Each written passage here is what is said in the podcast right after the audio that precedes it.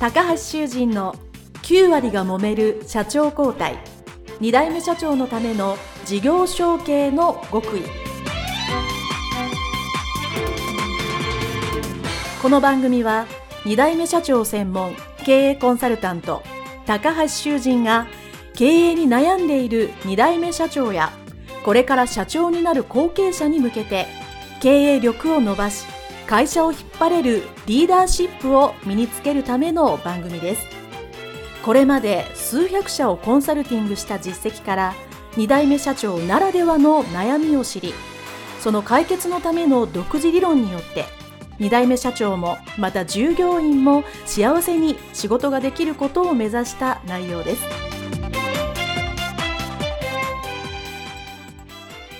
皆さんこんにちは。事業承継コンサルタントの高橋修人です。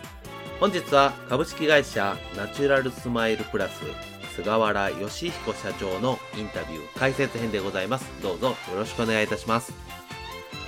菅原社長のインタビューですね。お聞きいただいた皆様ですね。いやなんかすごく落ち着いて喋っていらっしゃる。まあまだ若いんですけど30過ぎですけども非常にこう芯が強くまあ、生体師さんですからね。物腰は柔らかいんだけど、内に秘めたエネルギーと投資が素晴らしいなと思っておりました。内容ですね、聞けば聞くほどいろんなものが出てくるということで、すごくね、経験的にも、そしてお考え的にも素晴らしいなと思うので、今日も3つのポイントに分けてお話ししたいと思います。まずは1つ目はですね、この高校を出るときに、その生態院を継ぐためにまあそういう学校行くか。まあでもご自身のやりたい車のお仕事を、そっちの専門学校に行くかっていうの非常にね、迷われて、最終的にはお母様を説得されて、車のお仕事に就くということになるんですけど、ま、そこで、事業承継で一番大切な覚悟ですね。自分が将来、この生誕院を継ぐんであって覚悟を決めた上で、でも、車を少しやらしてくれというので、説得されたと。まあ、この覚悟があったというのがですね、これは、事業承継で一番重要なポイントなんですね。ですから、菅原義彦社長はもう、その18歳の時に、社長はやると決めたと。まあ、ただしそれまでに、車の仕事をですね、できるとこまでやらせてくれと。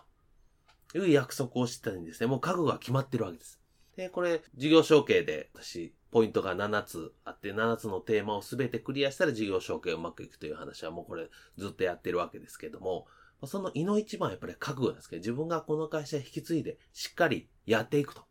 この先何十年もわたる決断をするということがですね、一番重要なんですね。しかし、なかなか難しい。これいつも私セミナーとかね、あのいろんなとこでお話してますけど、自分が会社を起こすとなるとですね、もうやろうと決めた日とか、決断を締めた時は絶対覚えてるわけですよね。で、実際そこから創業の手続きやったり、じゃあどうやって売り上げ作ろうとかと、かお金を借りようかっていう行動にね、走っていくわけです。でも、後継者、後継社長の方、私も自分の会社に入社した時は、そこまではっきり、この会社を引き継いで、すべての全責任を背負って、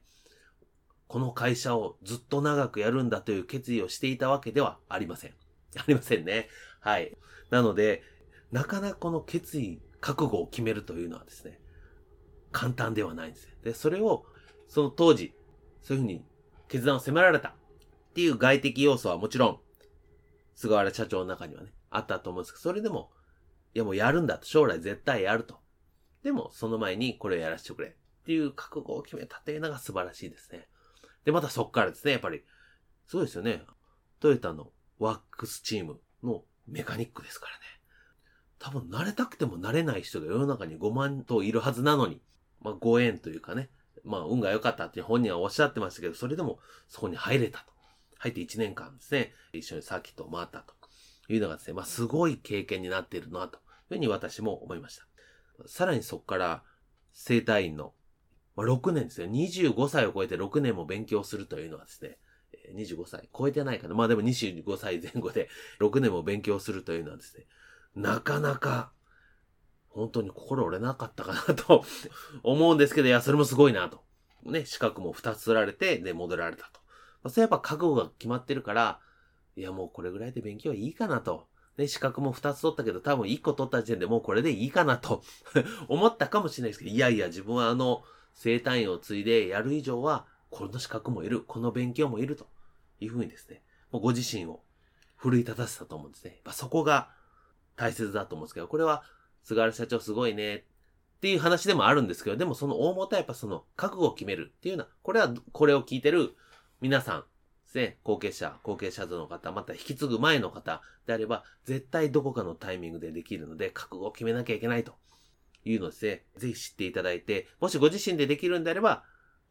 何かのタイミング、何かの時にもう逃げないと。もう後ろはないんだと。ですね。やるしかないっていう覚悟ですね、決めていただければいいと思います。っていうのがポイントの一つ目。で、二つ目はですね、この覚悟に関連してるものなんですけど、引き継ぐ以上、やっぱ大きくしたい。ですね。この生誕院。より大きく。そしてその一つの目標が法人ですね。個人事業であったお母様が個人事業でやってたのを法人にして、さらに今後は分院をして、もうそれも一つ、二つ、三つ、四つ、五つですね。たくさんをして、まあ、地域に貢献したいっていう思いがあるわけですね。じゃその分院をしたいという、まあ、ビジョン。まあ、夢というか、菅原社長の場合は、今日も具体的な目標ですよね。おそらく何年後にこうするっていうのはですね、彼の頭の中にもあるわけです。それに向けて、じゃあ分院をしよう。で、その分院をするために、じゃあどうするっていうのを考えてるわけです。ですから、彼が実際経営者になって、ですね、代表になってやったことで、一番何をしましたか？と私聞いたら、やっぱ人材の育成をやったと。で、それは費用じゃなく投資だって言えるのは、分院をするから投資なんですよね。これ単に現場、今の一つの生態院だけど触ってるなると、おそらく投資という観念は生まれづらいんだろうと思います。言葉では分かっても、じゃあ腹の底からこれ絶対投資だと言えるかっていうと、心のどっかで、いや、費用かなと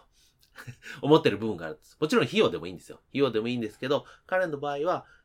自分と同じようなのを2人3人作ればそれだけ分院ができると。分院ができれば、この株式会社ナチュラルスマイルプラスは大きくなるし、それだけ世の中で困ってる、体の痛い方々を救えることができるという大きな理念があるので、それを実現するためのビジョンで分院をしたい。で、人を触ったい。ですね。で、そのために、その積極的に教育をする。ですね。まあ、マニュアル化はしてないんだけど、基本的なやり方はあった上で、しかも毎日教える。まあ、それは会社さんのやり方なので、すべての皆さんのお聞きの会社に活用できるかどうか、まあ考えていただきたいんですけど、でも、マニュアル化しっかりしたいい分野もね、当然ありますので、でも彼の場合どうしても生体なので、最後、微妙な、この体を何センチ押すとかっていうのはさすがにマニュアル化できないので、まあそういうのをですね、やっぱりやりながら覚える。そのためには毎日、そしてみんなで勉強する時間を取る。これ多分毎日1時間とか取るっていうのはですね、正直、まあ、いわゆる費用とかコスト面って言ったらかなりかかってると思います。でも、それをするからこそ、今の売り上げですね、どんどん伸びてきていることが実現できているということを考えると、もちろん投資だというところに行き着いているところはですね、やっぱり、その根っこ、重要なところはその分院したいっていうビジョンがしっかりあるからこそ、俺は投資で人を育て、いい人をいっぱいしないと分院ができないっ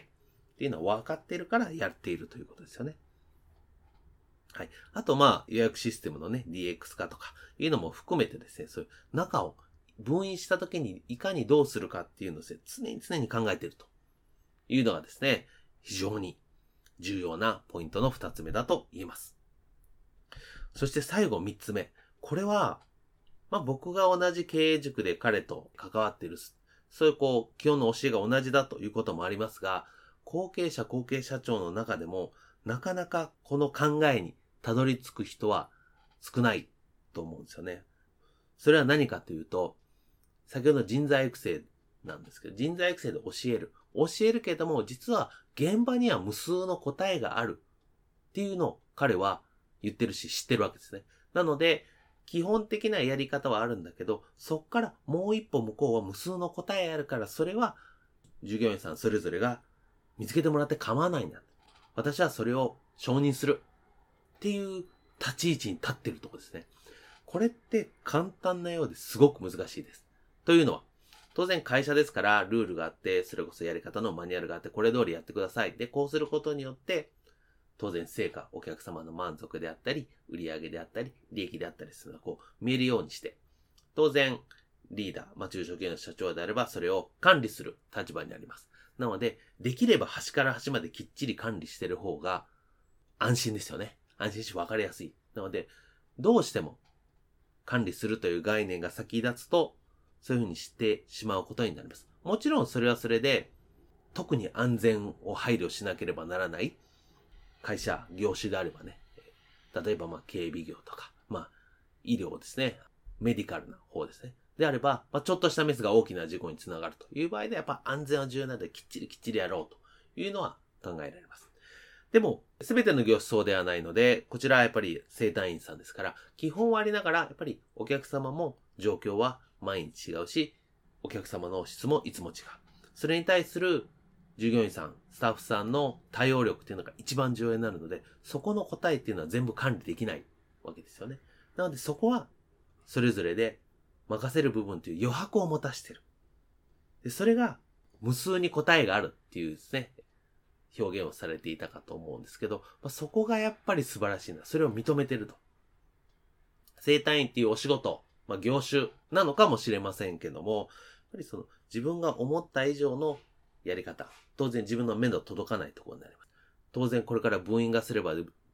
私もあの複数店舗を経営してたからわかりますけど、1店舗だと端から端まで見ようと思ったら全部見ますけど、2店舗になると行ったり来たりしますから物理的に見る時間はどうやったって半分になります。となれば、自分の見えてない時に自分の思っている以上の成果を上げてもらわないと複数店舗の経営っていうのはできないわけですよね。なので、たくさん答えがあって、現場で最適な会を見つけられる人材を育成した上で、じゃあそれが答えがたくさんあるので、みんな頑張ろうねっていうふうに、経営者さんが言ったり思ってたりすると、現場の人は頑張りますよね。っていうふうに無数に答えがあるっていうのを認めているという、これもまあ概念的な話です。でもここがすごく重要なんです。なので、おそらく、もちろんよほどの大事であればね、彼が行って処理するかと思うんですけど、基本的なことはですね、もう現場に任せてると。で、当然見ながら、で今は生体院一つですから、やり方を見ながら、改善できることがあれば、毎日の講習というか勉強会で改善していくっていうのをずっと繰り返してるわけですね。なので、これって、ポイント3つですね。覚悟があった、ビジョンがあった、無数に答えがあるっていうのを知ってるっていうのは、実はバラバラなようで全部繋がってるわけですよね。なので、この菅原義彦社長はですね、非常に考えてらっしゃると。でも、実は後継者時代は全然経営のやり方がわからず、失敗だらけだったっていうのを言ってたわけです。で、そこから彼はね、経営をたくさん学ぶことがやったわけですよね。やっぱり、私いつも言ってますけど、事業承継する後継者、後継社長は経営知識っていうのはもう絶対に必須ですね。これを後継者時代に学ばないということは、非常に危うい経営をすることになりますから、このね、リスナーの皆さんはしっかり勉強されてると思いますけど、やっぱり経営、経営知識、ある程度できた組織を引っ張っていく上でですね、基本の知識っていうのは絶対に必要です。スポーツでも勉強でも音楽でも基礎ですね。基礎が分かった上で自分がやって応用をつけていくっていうのがもう大前提ですから、絶対基礎知識っていうのは身につけていただきたいなと思っております。はい。それでは今回はですね、株式会社ナチュラルスマイルプラス菅原義彦社長のインタビュー解説編でございました。どうもありがとうございました。